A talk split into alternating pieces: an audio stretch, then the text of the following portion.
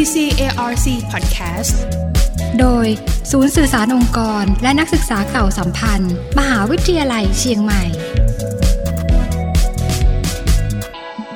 วันนี้นะคะเราจะมาพูดคุยกันถึงเรื่อง PDPA หรือว่าพรบคุ้มครองข้อมูลส่วนบุคคลนะคะ ซึ่งเริ่มบังคับใช้ตั้งแต่ 1 มิถุนายน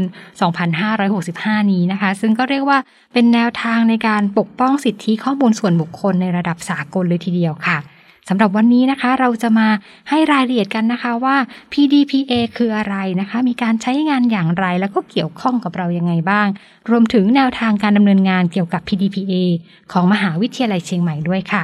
ซึ่งวันนี้นะคะได้รับเกียรติจากรองศาสตราจารย์ ดรพรชัยวิสุทธิศักดิ์ผู้ช่วยอธิการบดีมหาวิทยาลัยเชียงใหม่จะได้มาพูดคุยกันค่ะ สวัสดีค่ะ ครับ สวัสดีผู้ฟังทุกท่านครับค่ะ วันนี้นะคะเรื่องที่กำลังเป็นประเด็นฮอตเลยทีเดียวนะคะ ก็คงจะหนีไม่พ้นเกี่ยวกับเรื่องของ PDPA ค่ะ อยากจะเรียนถามอาจารย์ค่ะว่า PDPA เนี่ยคืออะไรแล้วก็ในปัจจุบันเนี่ยค่ะ เรียกว่าเป็นยุคดิจิทัลแบบเนี้ยมีความสำคัญอย่างไรบ้างคะครับอันแรกนะครับ PDPA เนี่ยที่เราฟังตอนนี้คุ้นหูกันมาก แล้วก็เป็นกระแสกันมากเนี่ยนะครับค่ะ P เนี่ยย่อมาจาก personal ครับอืม D ย่อมาจาก data ครับ protection แปลว่าการคุ้มครองนะครับ แล้วก็ค่ะ A ก็คือ X แปลว่ากฎหมายหรือว่าพระราชบัญญัติ เพราะฉะนั้น PDPA ก็คือ personal data protection act ก็คือพระราชบัญญัติการคุ้มครองข้อมูลส่วนบุคคลอืมเพราะฉะนั้นในต่างประเทศเขาก็จะเรียกตัวเนี้ยเป็นตัวย่อกันค่ะนะครับเป็นกฎหมายซึ่งรักษาผลประโยชน์การใช้ข้อมูลส่วนบุคคลของทุกคนที่อยู่ภายใต้กฎหมายตัวนี้อืม ดังนั้นในอนาคตเราจะเห็นได้ว่าตัวกฎหมายเนี่ยจะเป็นทั้งการคุ้มครอง แล้วก็เป็นประโยชน์สำหรับองค์กรที่จะใช้ข้อมูลให้อยู่ภายใต้กฎหมาย แล้วก็ใช้ข้อมูลอย่างถูกต้อง แล้วก็มีความสุขในการใช้ข้อมูลใช้คำอย่างนี้แล้วกันครับอธิบายง่ายๆอย่างเงี้ยนะครับเพราะฉะนั้นองค์กรที่ถือข้อมูลเนี่ยเขาก็จะต้องอยู่ภายใต้ตัวกฎหมายตัวนี้ รวมทั้ง ผู้ที่ใช้ข้อมูลก็ต้องอยู่ภายใต้กฎหมายตัวนี้ อันนี้คือภาพรวมของตัวกฎหมายที่จะนำมาปรับใช้ ซึ่งมีผลวันที่ 1 มิถุนายนนะนะครับค่ะสำหรับในเรื่องของ PDPA เนี่ยค่ะ ตอนนี้หลายคนก็คงจะอยากทราบนะคะ ว่าข้อมูลอะไรของเราบ้าง ที่จะเกี่ยวข้องกับการเป็นข้อมูลที่เป็น PDPA ค่ะอาจารย์คะอืมครับตัวข้อมูลส่วนบุคคลเนี่ยนะครับถ้าเกิดดูในนิยามตามพรบพระราชบัญญัติข้อมูลส่วนบุคคล 2562ค่ะซึ่งเราตราตัวกฎหมายเนี่ยปี 2562 แล้วก็มีการขยับการบังคับใช้จนกระทั่งมาถึงวันนี้นะครับอืมนิยามตัวนี้เนี่ยเขานิยามว่าเป็นข้อมูลส่วนบุคคลคือข้อมูลที่ระบุตัวตนไม่ว่าจะเป็นทางตรงหรือทางอ้อมค่ะ ถ้าเกิดเป็นทางตรงก็เช่นชื่อนามสกุล หรือข้อมูลที่ระบุที่อยู่ของใครคนใดคนหนึ่งนี่นะครับ มันสามารถที่จะลิงก์กลับไปตัวบุคคลนั้นได้อย่างเงี้ยนะครับ หรือข้อมูลที่เป็นเบอร์โทรศัพท์อืมนะอันนี้เราเจอกันบ่อยๆ เลยใช่นะคะที่เราจะเจอกันแก๊ง call center แบบนี้อ่านะใช่คะ ถามว่าทำไมเบอร์โทรศัพท์มันสามารถลิงก์กลับไปได้เกี่ยวกับข้อมูลส่วนบุคคลก็เนื่องจากว่าเบอร์โทรศัพท์ อย่างเช่น ตอนนี้ทุกคนอาจจะมีการโอนเงินโดยใช้เบอร์โทรศัพท์เนี่ยครับอืมมันก็จะลิงก์กลับไปตัวบุคคลของคนคนนั้นได้ค่ะ หรืออีกส่วนหนึ่งก็คือข้อมูลด้านเชื้อชาตินะครับ เช่น ท่านนี้เป็นชาติไทยชาติอังกฤษชาติต่างประเทศพวกเนี้ยนะครับ แล้วมันสามารถที่จะลิงก์สามารถนำไปสู่ระบุตัวบุคคลนั้นได้ค่ะนะครับ หรือข้อมูลทางเพศสภาพ หรือข้อมูลทางด้านสุขภาพอืมซึ่งข้อมูลพวกนี้เนี่ยถือว่าเป็นข้อมูลที่นำไปสู่การระบุตัวบุคคลนั้น ๆ ได้ค่ะพอมันระบุได้ปั๊บก็ได้ได้รับการคุ้มครองตามพระราชบัญญัติคุ้มครองข้อมูลส่วนบุคคลตัวนี้นั่นเองนะครับดังนั้นความที่จำเป็นก็คือในช่วงนี้ที่จะเป็นช่วงเปลี่ยนผ่านเนี่ยนะครับ ก็คือทุกคนเนี่ยจะต้องพยายามคุ้มครองข้อมูลส่วนบุคคล ไม่ว่าจะเป็นของตัวเอง หรือขององค์กรที่เป็นผู้ถือข้อมูลส่วนบุคคลของทุกๆ คนอย่างอืนี้แล้วกันมนะคก็รับเรียกได้ว่าเป็นเรื่องที่เกี่ยวข้องกับทุกๆ คนเลยทีเดียวนะคะ เพราะว่าทุกคนเนี่ยก็จะต้องมีข้อมูลเป็นของตัวเองนะคะใช่ครับในการให้ข้อมูลหรือว่าการกรอกที่อยู่หรือกรอกอะไรต่างๆ ที่เป็นเรื่องของตัวเราเองเนี่ยก็มีความสำคัญมากขึ้นแล้วทีนี้นะคะใช่ใช่ทีนี้ครับในส่วนของการ ใช้ PDPA เนี่ยค่ะอาจารย์สำหรับในส่วนของมหาวิทยาลัยเชียงใหม่ก็เรียกได้ว่าเป็นองค์กรที่จะต้องมีเรื่องของข้อมูลข่าวสารต่างๆ ค่อนข้างเยอะเลยทีเดียวนะคะ เรามีการนำ PDPA เนี่ยมาดำเนินการอย่างไรบ้างคะ ในส่วนของ PGPA เนี่ยนะครับ ก็เล่าแบบรวบๆรัดๆเร็วๆอย่างนี้นะคือทางมอชอเนี่ยไม่ได้นิ่งนอนใจนะครับ เราก็ตั้งคณะอนุทำงานเนี่ยเกี่ยวกับ PGPA มาสัก เกือบปีกว่าๆเรารู้ว่ากฎหมายจะมีผลเราก็เลยตั้งมา ตั้งเสร็จปั๊บเรามาดูข้อมูลส่วนบุคคลที่มอชอถือเกือบทั้งหมดโดยภาพรวมค่ะแล้วก็พยายามที่จะทำยังไงก็ได้ให้ทุกๆส่วนงานเนี่ยตระหนักรวมถึงเข้าถึง แล้วก็สามารถที่จะคุ้มครองข้อมูลส่วนบุคคลได้เกือบทั้งหมดอืมเล่าโปรเซสนะครับ เราเนี่ยคุยทำความเข้าใจกับผู้บริหารระดับสูงของมหาวิทยาลัยเชียงใหม่ ในการประชุมกบมทุกครั้ง ในบางครั้งเนี่ยเราก็จะสอดแทรกเกี่ยวกับข้อมูล PTPA เข้าไป เพราะฉะนั้นผู้บริหารส่วนใหญ่ก็จะเริ่มตระหนักมากขึ้น แล้วก็จะทำให้เกิดการ deploy ก็คือการส่งข้อความเข้าใจเนี่ยไปกับส่วนงานต่างๆค่ะทีนี้อีกส่วนหนึ่งที่เราทำไปแล้วใช้คำนี้แล้วกันนะครับ ก็คือการประกาศนโยบายคุ้มครองข้อมูลส่วนบุคคลของมหาวิทยาลัยเชียงใหม่อืมนะครับก็คือหรือเรียกเป็นภาษาอังกฤษก็คือ CMU Privacy Policy ค่ะนะครับก็คือเป็นนโยบาย ถือว่าเป็นนโยบายร่มใหญ่ที่เราใช้เพื่อที่จะได้อยู่ภายใต้การกำกับตัวพระราชบัญญัติคุ้มครองข้อมูลส่วนบุคคล ค่ะนั้นเราจะเห็นได้ว่ามันมีพระราชบัญญัติตัวแม่ตัวหนึ่งนะครับ แล้วก็มชเนี่ยถือว่าเป็นองค์กรที่ถือข้อมูลส่วนบุคคล เราจะต้องปฏิบัติตามกฎหมาย เราก็เลยออกนโยบายตัวนี้ เพื่อใช้ให้กับทุกส่วนงานในมช ในการคุ้มครองข้อมูลส่วนบุคคลนั้นจะเห็นได้ว่ามชเนี่ยเร่งแล้วก็ตระหนักถึงการคุ้มครองข้อมูลส่วนบุคคลเป็นอย่างมาก ค่ะครับแล้วก็ มีการระบุทุกๆข้อมูล หรือว่าการคุ้มครองข้อมูลส่วนบุคคลทุก ๆ ส่วนเนี่ยไว้อยู่ในนโยบายข้อมูลส่วนบุคคล ซึ่งสาธารณะอาจจะเข้าไปดูได้ในข้อมูลที่เราประกาศไว้ในเว็บไซต์ของมชเราเนี่ยนะครับ อันนี้ก็จะเป็นนโยบายหลักอันหนึ่งที่ที่มชได้ประกาศนะครับ ค่ะก็อีกส่วนหนึ่งก็จะเป็น CMU Privacy Notice หรือเป็นภาษาไทยก็คือคำประกาศความเป็นส่วนตัวมหาวิทยาลัยเชียงใหม่ ก็คือเป็นการแจ้งว่ามีการ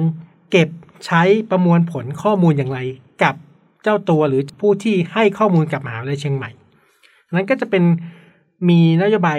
กว้างๆหนึ่งอัน แล้วก็มีการประกาศว่าเราเนี่ยจะใช้ข้อมูลแบบเนี้ยอย่างไรอืมแล้วเราจะใช้เพื่อให้อยู่ภายใต้การคุ้มครองข้อมูลส่วนบุคคล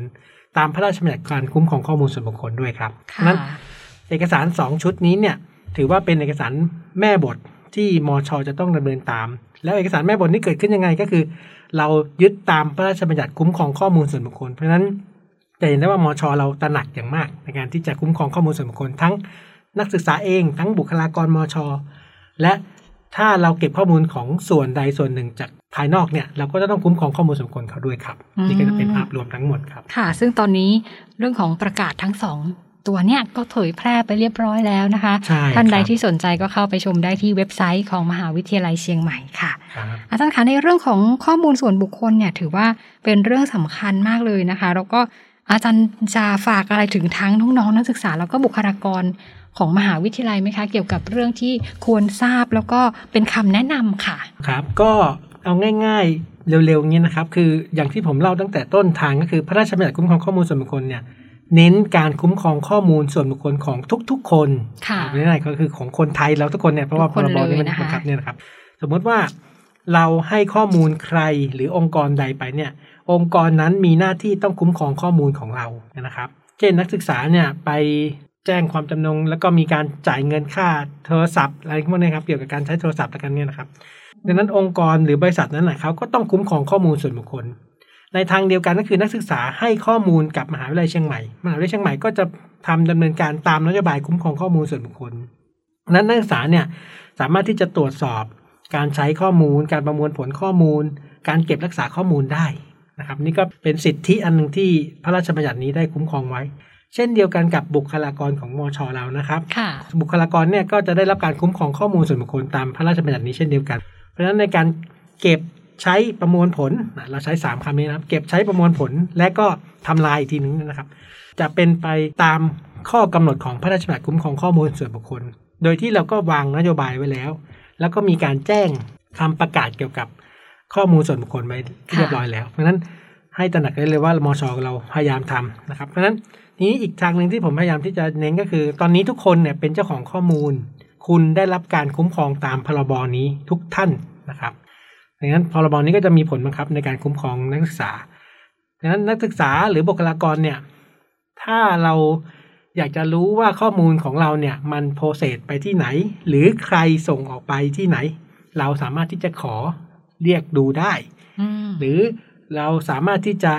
ยินยอมหรือไม่ยินยอมในการให้ข้อมูลส่วนบุคคลนั้นได้ค่ะผมยกตัวอย่างนี้นักศึกษาหรือว่าผมเนี่ยนะครับ เข้าไปเว็บไซต์ของเว็บหนึ่งแล้วกัน แล้วเขาขึ้น คุกกี้ขึ้นมาเนี่ยอ๋นะครัอบอันแล้นี้วเขาตอนนี้มีเว็บทุกเว็บเลยอ่านะคะนั่นแหละครับเขาแสดงว่าเขากำลังเก็บข้อมูลของเราจากหน้าเว็บไซต์นั้นอยู่อืมแล้วยิ่งถ้าคุกกี้นั้นมันเป็นลิงก์กับ Facebook ของนักศึกษาไปลิงก์กับ Twitter หรือเป็นลิงก์อะไรเนี่ยแสดงว่าข้อมูลการยืนยันตัวตนที่เขาเก็บจากเว็บเนี่ยมันสามารถที่จะยืนยันกลับไปที่ตัวนักศึกษาหรือตัวบุคลากรได้อืมนั่นก็เป็นการเก็บเพราะฉะนั้นอาจจะต้องใช้วิจารณญาณในการ accept ว่าจะยอมรับคุกกี้หรือไม่ยอมรับคุกกี้อีกทีหนึ่งอันนี้ก็ค่ะจะเป็น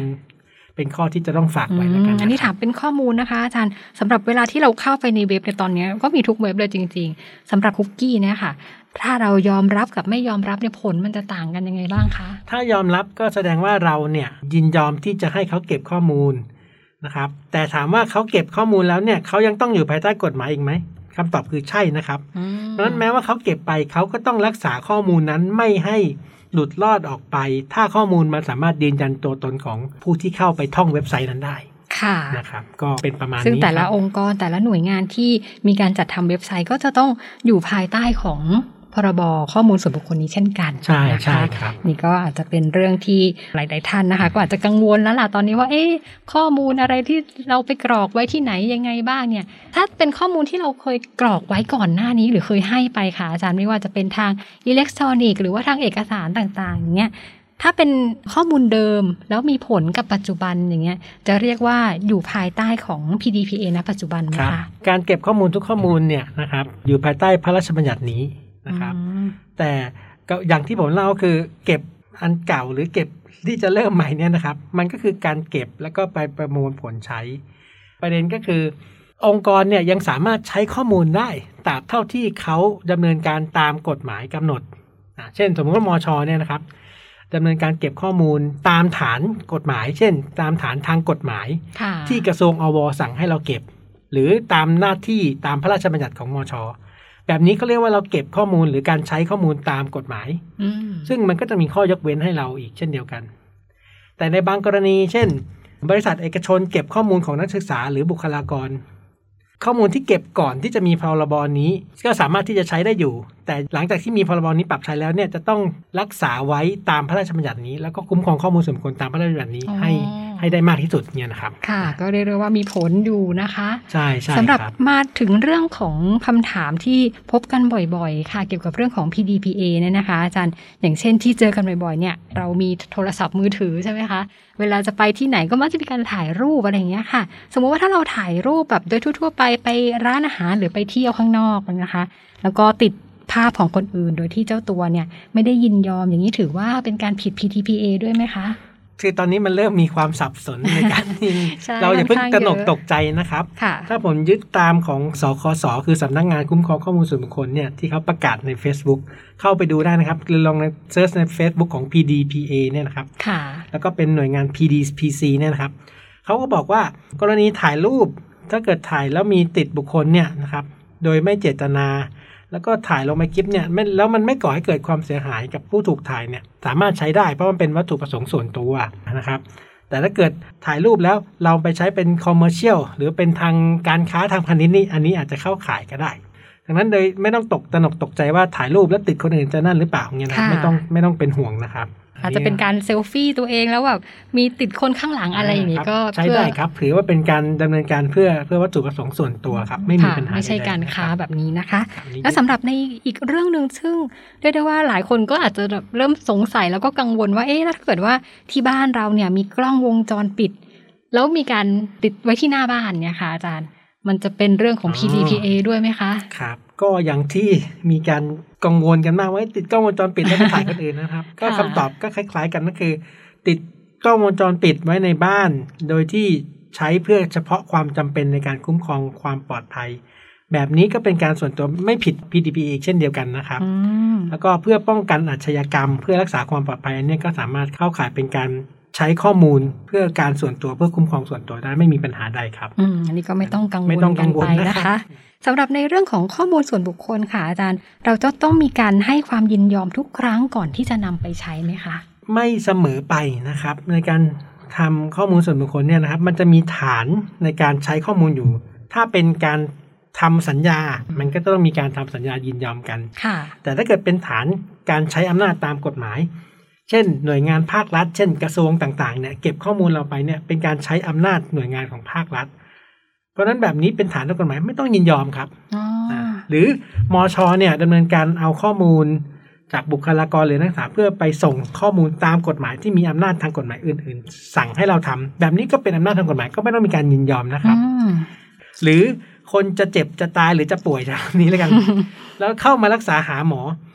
แบบนี้เขาก็ต้องเอาข้อมูลส่วนบุคคลไป แบบนี้ก็เพื่อรักษาชีวิตและร่างกายต่างๆ นี้มันนี้ก็ไม่จำเป็นเช่นเดียวกันอืมหรือ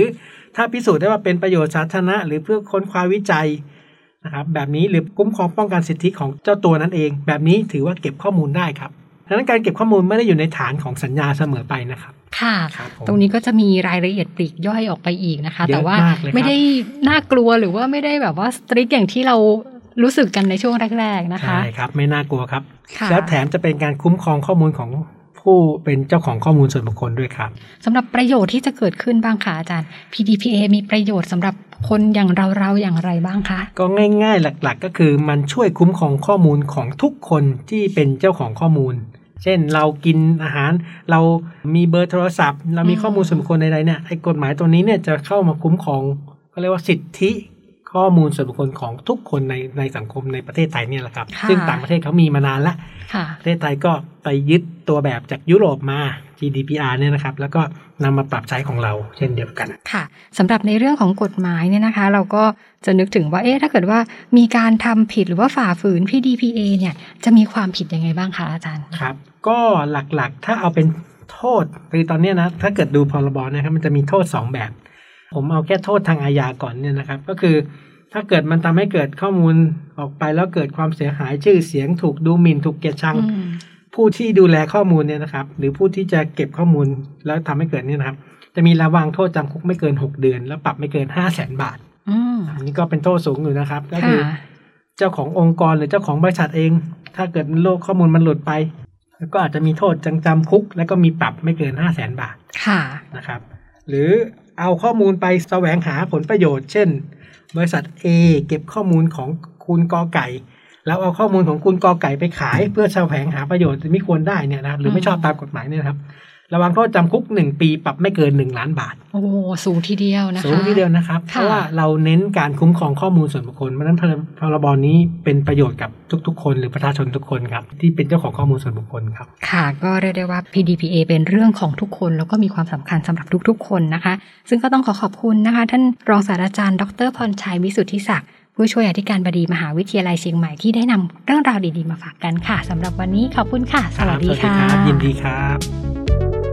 CCARC Podcast โดยศูนย์สื่อสารองค์กร และนักศึกษาเก่าสัมพันธ์ มหาวิทยาลัยเชียงใหม่